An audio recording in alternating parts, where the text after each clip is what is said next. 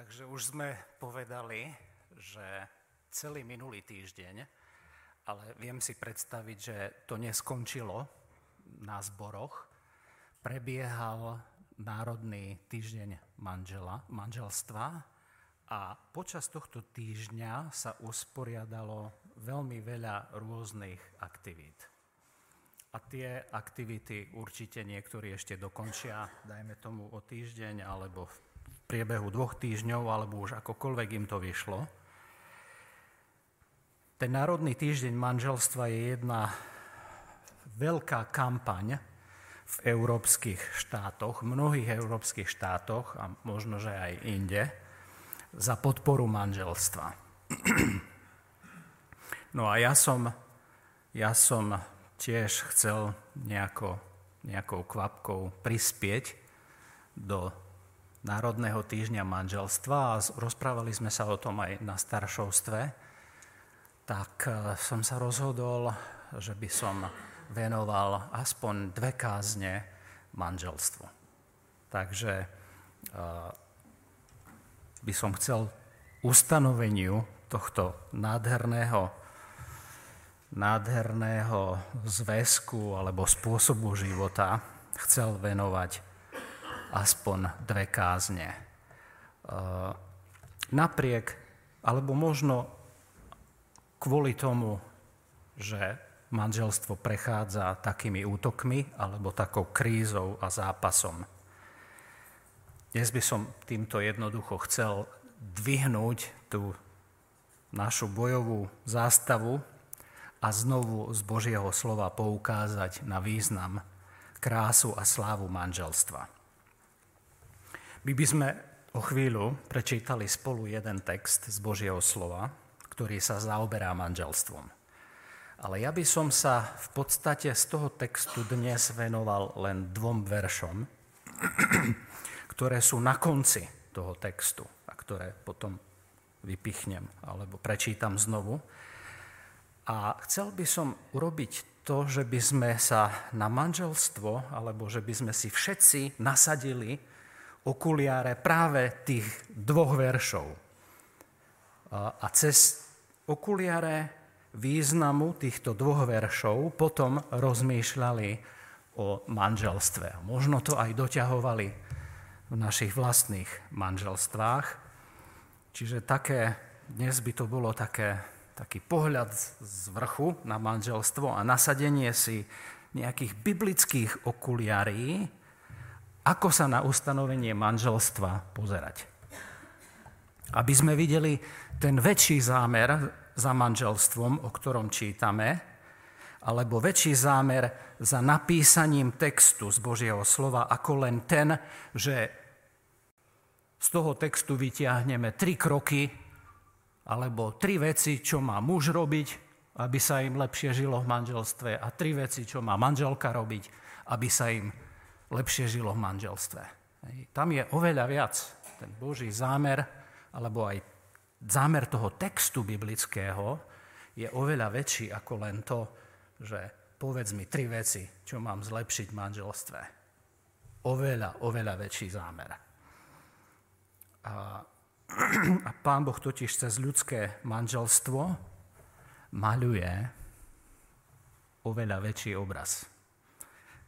Veľa oveľa, oveľa väčší obraz ako len požehnanie tej ktorej rodiny. Tak otvorme si teraz Efeským 5. kapitolu, 21. verš až 33. Budeme čítať, môžeme povstať k čítaniu Božieho slova. Efeským 5. kapitola, budeme čítať 21. až 33. verš v mene pánovom. Podriadujte sa jedni druhým v bázni Božej. Ženy, podriadujte sa vlastným mužom ako pánovi. Lebo muž je hlavou ženy, ako aj Kristus je hlavou cirkvy a on je spasiteľom tela. Ale ako sa církev podriaduje Kristovi, tak aj ženy vlastným mužom vo všetkom. Vy mužovia, Milujte svoje ženy, ako aj Kristus miloval církev a vydal sám seba za ňu, aby ju posvetil očistiac ju kúpeľom vody slovom, aby si ju postavil pred seba, slávnu, církev nemajúcu škvrny alebo vrázky, alebo niečoho takého, ale aby bola svetá a bezvadná. Tak sú povinní aj mužovia milovať svoje ženy ako svoje vlastné telá. Kto miluje svoju ženu, sám seba miluje. Lebo veď nebolo nikdy nikoho, kto by bol nenávidel svojho tela, ale ho každý chová alebo živí a opatruje ako aj pán církev. Lebo sme údami jeho tela, z jeho mesa a z jeho kostí. Za to opustí človek svojho otca i svoju mať a pripojí sa ku svojej žene. A tí dvaja budú v jedno telo. Toto tajomstvo je veľké, ale ja hovorím vzťahom na Krista a vzťahom na církev. Avšak aj vy, jeden každý osobitne, tak nech miluje svoju ženu ako sám seba – a žena, aby sa bála muža. Amen. Toľko bolo z čítania Božieho slova. Tak ja teraz prečítam tie dva verše, ktorým sa budem viacej venovať. 31. Za to opustí človek, alebo preto opustí človek svojho otca i svoju mať, pripojí sa ku svojej žene a tí dvaja budú v jedno telo. Toto tajomstvo je veľké, ale ja hovorím vzťahom na Krista a vzťahom na církev. Tak máme pred sebou 31. verš, ktorý v písme na tomto mieste alebo v Novej zmluve dokonca nečítame prvýkrát.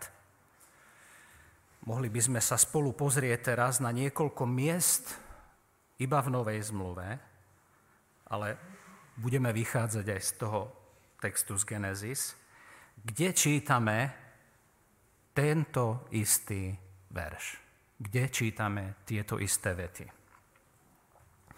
Ja sa nebudem venovať dnes, teraz, výkladu toho samotného verša, hej, že čo to znamená opustiť, kto opúšťa, čo to znamená pripojiť, a čo to znamená, že tí dvaja budú v jedno telo. Hej? To, tomuto sa nebudem dnes venovať, ja sa skôr budem venovať tým miestam a kontextu, kde sa povedia tieto slova. V akej situácii sa citujú tieto slova z Genesis. Tým pádom sa budeme zamýšľať nad tým, ako písmo využíva tento text v jednotlivých situáciách, kde sa to povie. Tak ja som už čítal pred modlitbami Genesis 2.24, hej, predposledný verš druhej kapitoly o stvorení, ktorý z toho záznamu veľmi dobre poznáme. Preto opustí muž svojho otca, Genesis 2.24, a svoju mať a bude lnúť ku svojej žene a budú, budú jedno telo. Takže tento text je na začiatku písma, tvorí akúsi, akúsi vstupnú bránu, potom ďalej k ďalším pravdám a všimnime si, že už tam je použitý, hej? na tomto začiatku. Z úplného začiatku stvorenia tieto slova sú potom citované v Novej zmluve napríklad. V Novej zmluve sú citované trikrát a ja sa pozriem s vami na tie tri miesta. Jedno z nich je Efeským 5.31 na záver. Tak sa po, pozrime teraz na, ten, na to prvé miesto, jeho použitie v evanieliách a tam si všimneme, že ho pán Ježiš cituje farizeom. Hej, že tieto slova z Genesis 2.24 Pán Ježiš cituje farizeom, ktorú, ktorí prídu za ním s otázkou o rozvode. Hej, že babre, pobabralo sa, alebo babrú sa manželstva v Izraeli, je nenormálna rozho- rozvodovosť. Tam dokonca sa ho pýtajú, že či môže muž prepustiť ženu pre akúkoľvek príčinu, proste tak to bolo dobabrané a oni prídu za ním s touto otázkou, aby im odpovedal na problém, zjavný problém spoločnosti a my niečo z tej odpovede pána Ježiša a práve jeho použitia toho textu vytiahneme niektoré veci, ktoré sú nadčasovo pravdivé, si myslím. A že sa nemýlime pri výklade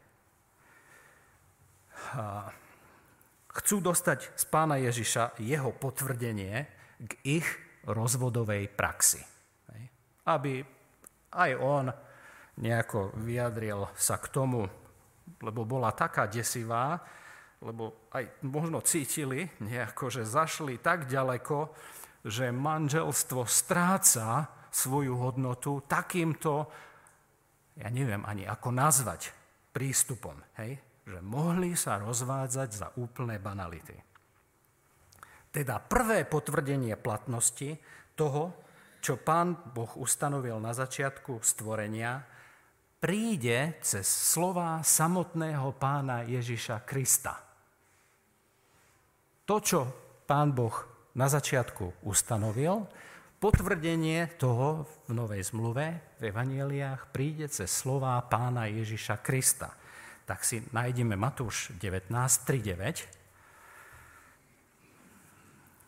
A pristúpili k nemu farizeovia, pokúšajúc ho a hovorili, či smie človek prepustiť svoju manželku pre akúkoľvek príčinu?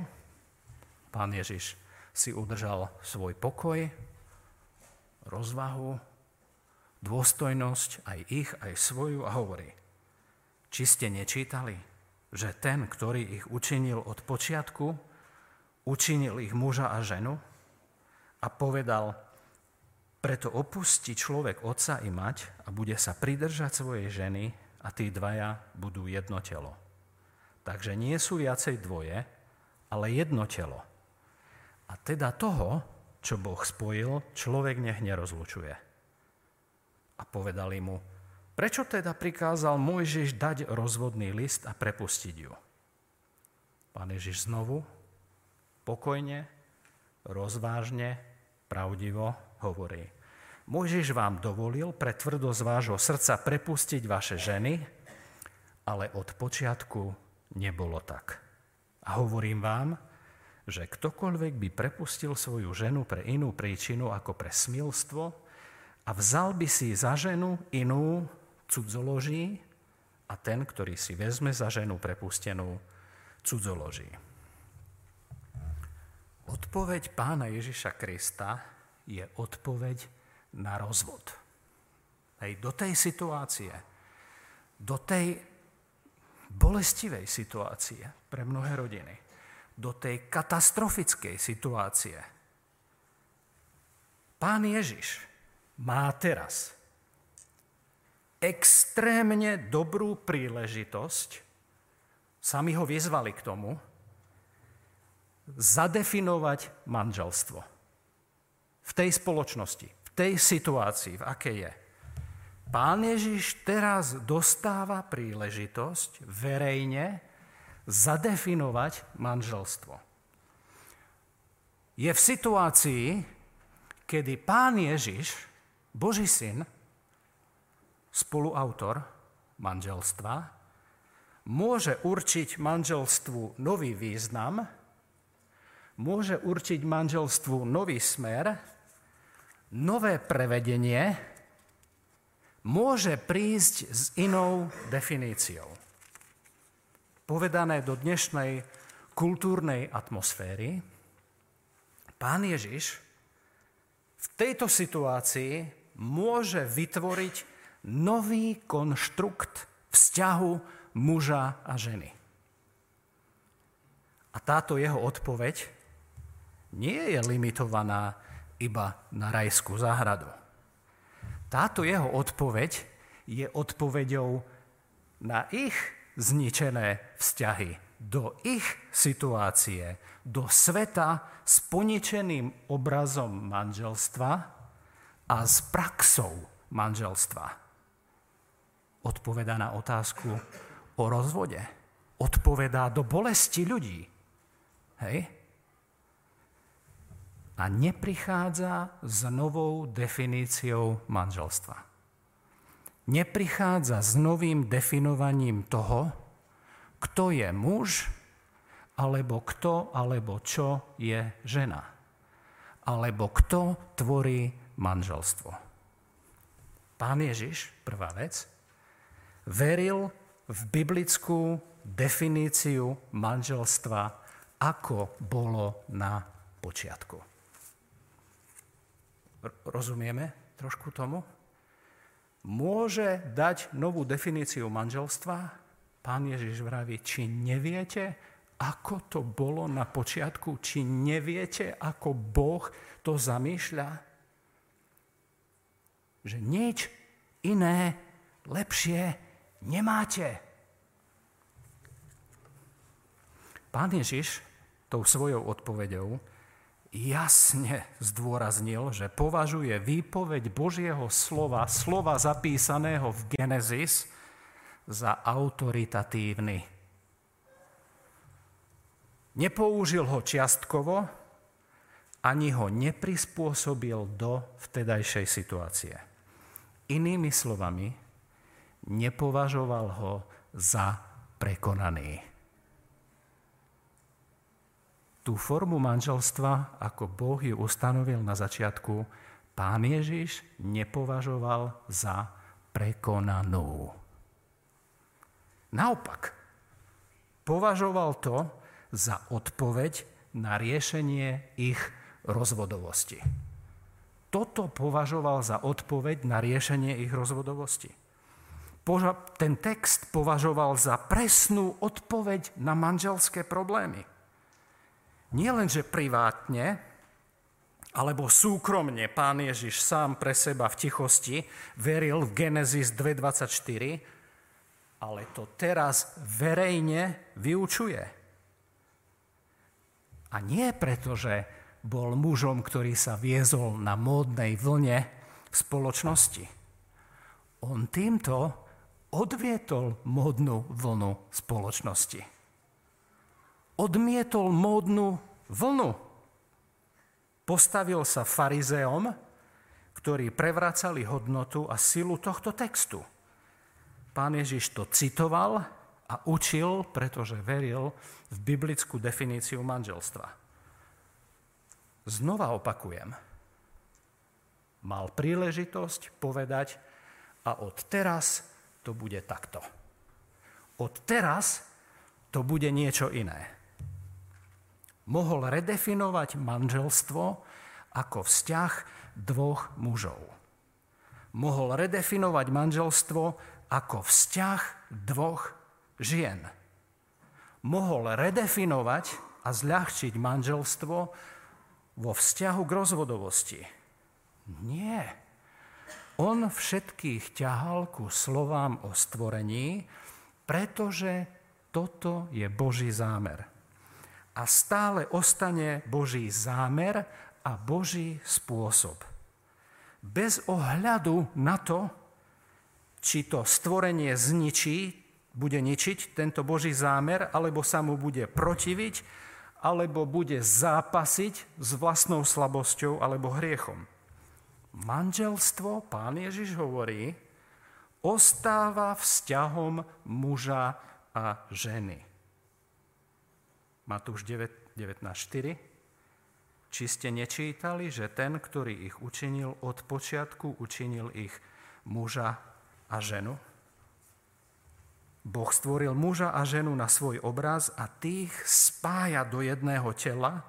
Už nie sú viacej dvoje, tí dvaja, muž a žena, ale jedno telo. Pán Ježiš nevystúpil ako nejaký ďalší z rabínov v židovskej tradícii so svojou teóriou novou. On vystúpil ako Boží syn s pokorou a istotou, že nič nerobí sám od seba. Je nám to jasné, že pán Ježiš nič nerobil sám od seba. Že robil len to, čo videl robiť svojho otca. Čo počul od otca, že má robiť. Vyslovil s touto istotou potvrdenie o Božom ustanovení manželstva, ako bolo na počiatku. V Jánovi 20.21 čítame, že tento Boží syn, ktorého posiela Otec, posiela aj nás do sveta ako svojich zástupcov. Myslíte, že my ako jeho zástupci máme mať inú definíciu manželstva, ako ju pán Ježiš definoval a pripomenul. Teda keď pán Ježiš takto pristupuje ku Genesis 2.24 a takto definuje manželstvo, že ako to bolo na počiatku, tak každý opravdový nasledovník toho Ježiša Krista by tomu mal venovať veľkú pozornosť. A nemali by sme to brať na takú ľahkú váhu. A mali by sme byť asi väčší bojovníci za Božie slovo. Pán Ježiš nezmenil definíciu, nezmenil význam a nezmenil poslanie manželstva. Čítali sme, že tí dvaja budú jedno telo.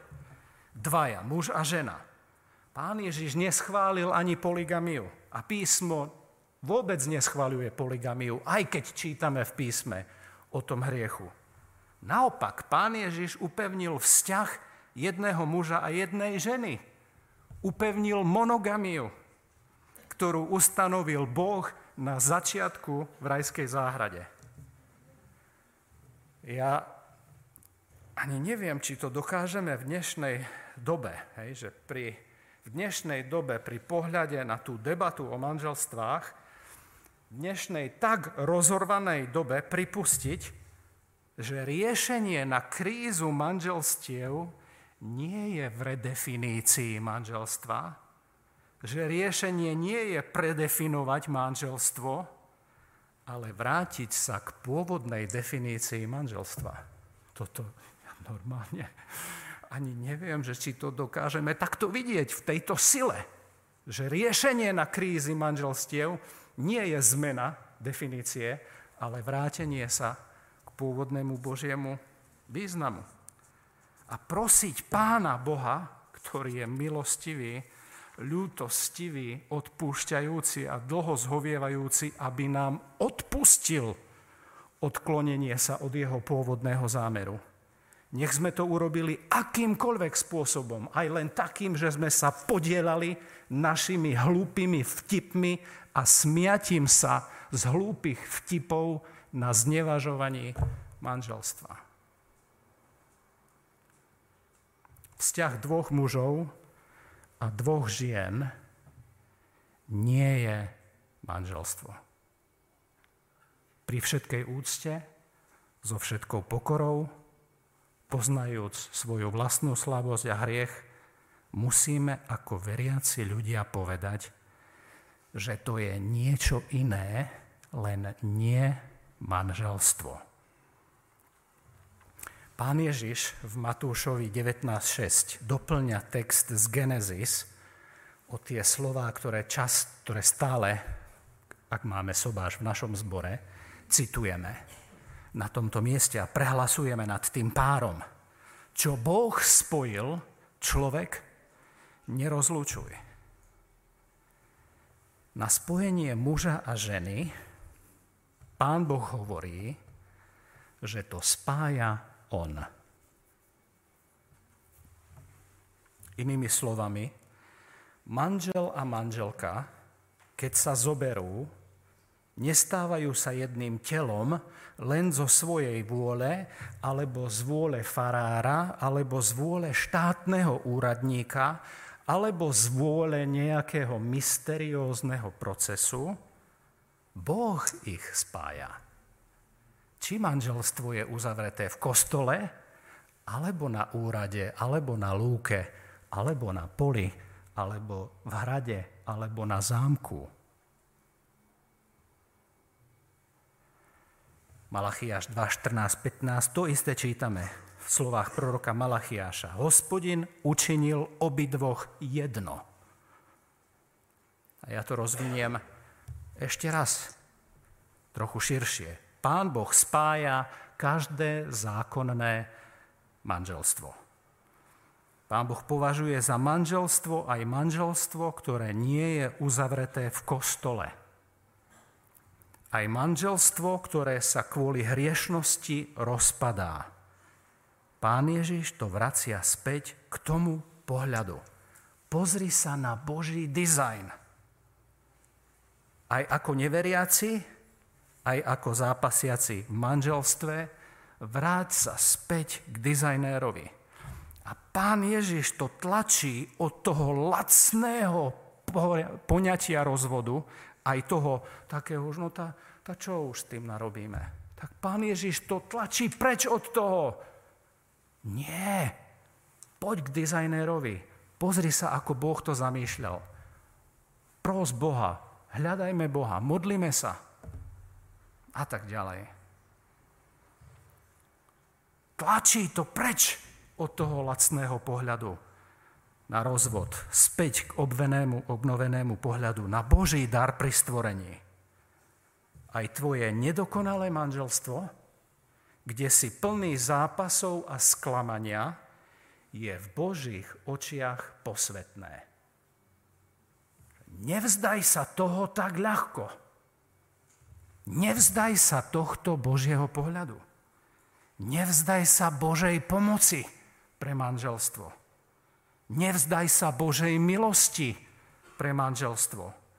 Tvoje manželstvo má potenciál kvôli Božej milosti, kvôli Božej milosti priniesť vykúpenie do zničeného a zraneného sveta, v ktorom žijeme teraz. Druhá vec pri pohľade na tento verš na inom mieste – Druhé miesto v Novej zmluve, kde sa cituje Genesis 2.24, náš Efeským 5.31, je 1. Korinským 6, 15, 20. 1. Korinským 6, 15 až 20. Apoštol Pavel tam píše tieto slova. Či neviete, píše veriacim Korinským, či neviete, že vaše telá sú údami Kristovými? Či teda mám vziať údy Kristové a urobiť ich údami smilnice?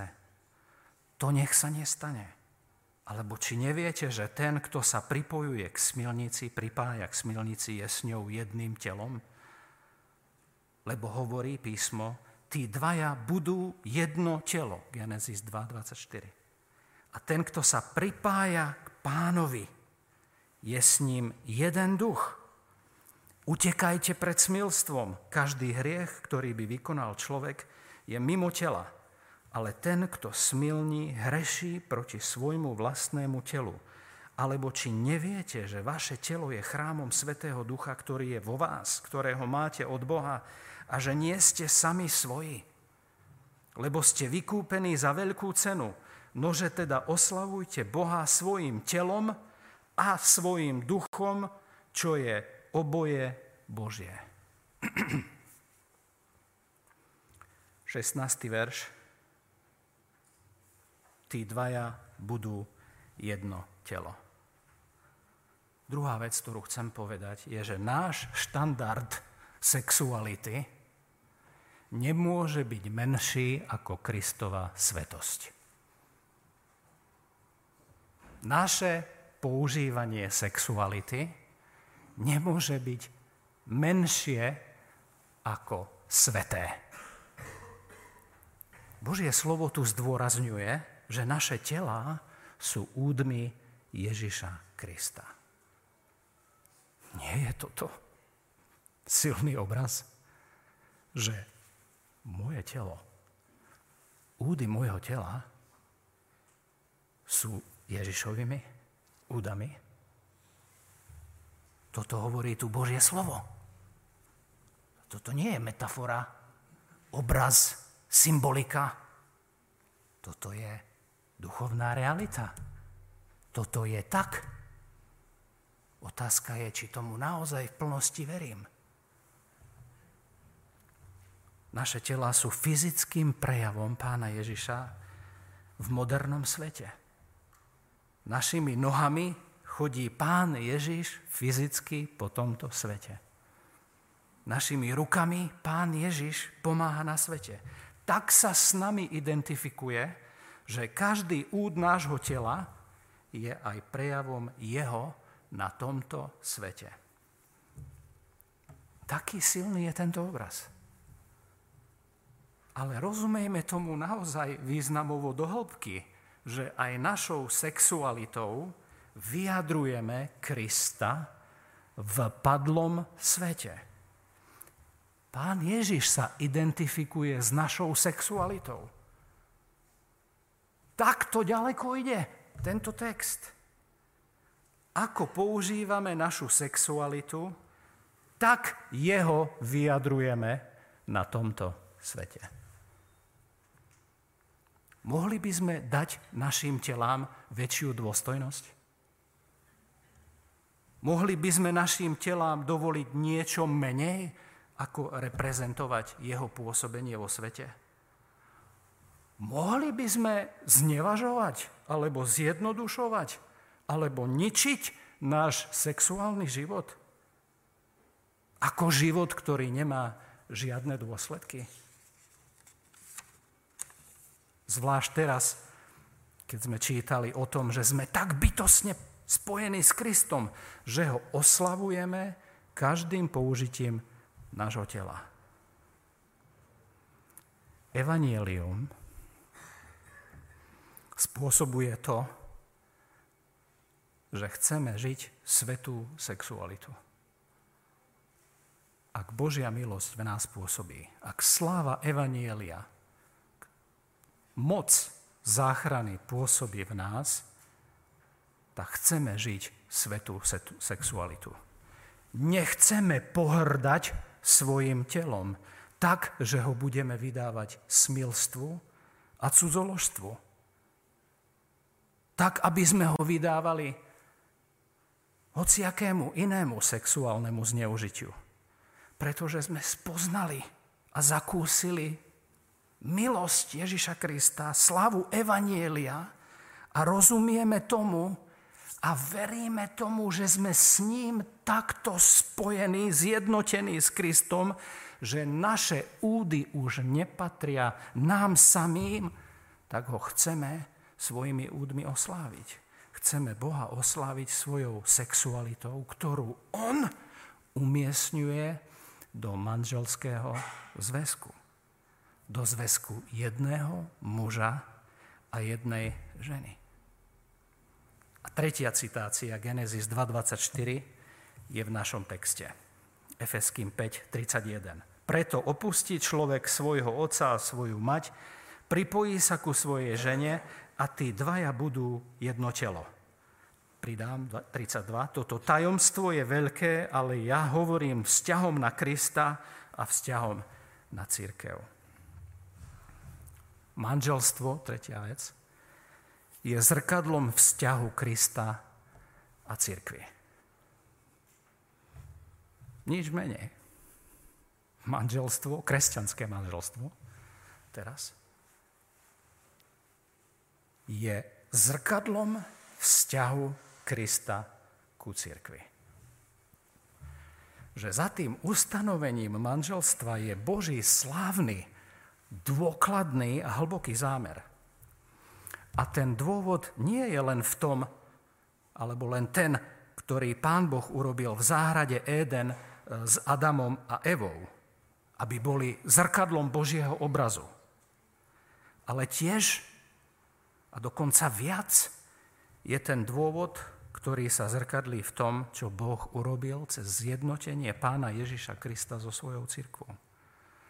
Až toto a nič menej ako toto chce pán Boh, aby bolo vidieť vo veriacich ľuďoch.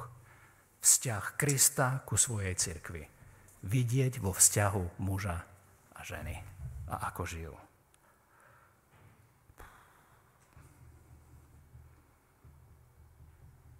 Nie láska muža a ženy, ktorí sa zoberú a zjednotia v, zvedok, v zväzok jedného tela, je najslávnejší zámer manželstva, ale láska Ježiša k nám, k svojej cirkvi, a naša milujúca a podávajúca sa odozva na jeho zachraňujúcu lásku. Toto je veľké tajomstvo Kristova láska k cirkvi. Toto je to veľké tajomstvo za tým, že sa muž a žena zalúbia a potom sa rozhodnú spojiť v manželský zväzok. Že za ľudským manželstvom stojí obraz Božej väčšnej lásky k ľuďom. Pán Boh kvôli svojej láske a zo svojej lásky stvoril vesmír. Kvôli svojej láske nám Pán Boh daroval manželstvo v záhrade Eden. A kvôli tomu sa aj dnes ľudia do seba zalúbia a vstupujú do manželského zväzku. Za každým, keď nevesta a ženich stoja v kostole, alebo na úrade, alebo pred svetkami, aby si povedali svoje sľuby, tým aktom znovu a znovu pripomínajú ten biblický príbeh lásky, lásky Boha k človeku, či si to uvedomujú alebo neuvedomujú.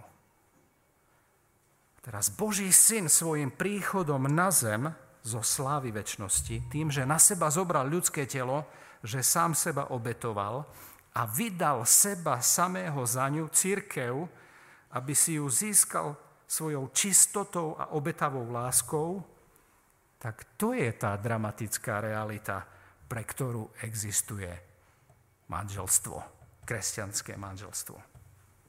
Pavel Apoštol vysloví, tie nenápadné, ale nesmierne hlboké slova. Hej, že toto tajomstvo je veľké. Že to je tá duchovná realita za manželstvom. A kresťanské manželstvo má tú výsadu, že môže urobiť toto tajomstvo Evanielia viditeľným v dnešnom svete. Cítime tu slávu, ale aj váhu tejto úlohy?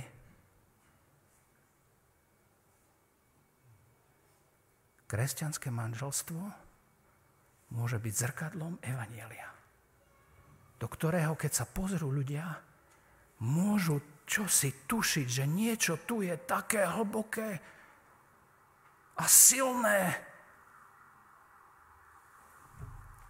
čo ukazuje na Božiu milosť nakoniec. Cesto, ako tí dvaja žijú. Že manželstvo je viac ako len to, že sa budem vytešovať zo sexuálnej intimity. Manželstvo je viac ako len to, že zaplníme zem. Viac ako len to, že vytvoríme rodinu, do ktorej privedieme potom z Božej milosti deti a potom ich vychovávame. Manželstvo je viac ako len to, že si budeme jeden druhému nápomocní na ceste životom a budeme si aj v starobe jeden druhému oporou. Manželstvo je viac ako len to, že niečo spolu vybudujem, vybudujeme a niečo odovzdáme ľudskej spoločnosti, aby mohla pokračovať v svojej existencii. Určite každý z nás má túžbu, aby tá spoločnosť bola lepšia po nás ako bez nás. Kresťanské manželstvo je metaforou Kristovej lásky k svojej cirkvi. Nie naopak. Kresťanské manželstvo je obrazom duchovnej reality, Kresťanské manželstvo je obrazom lásky Boha a slávy Evanielia. Preto mám iba dve otázky pre všetkých slobodných, ale aj všetkých ženatých a vydaté, ktorí sú na tomto mieste. Robím jasný obraz Boží tým, ako žijem. Robím jasný obraz slávy Evanielia tým, ako žijem svoje manželstvo.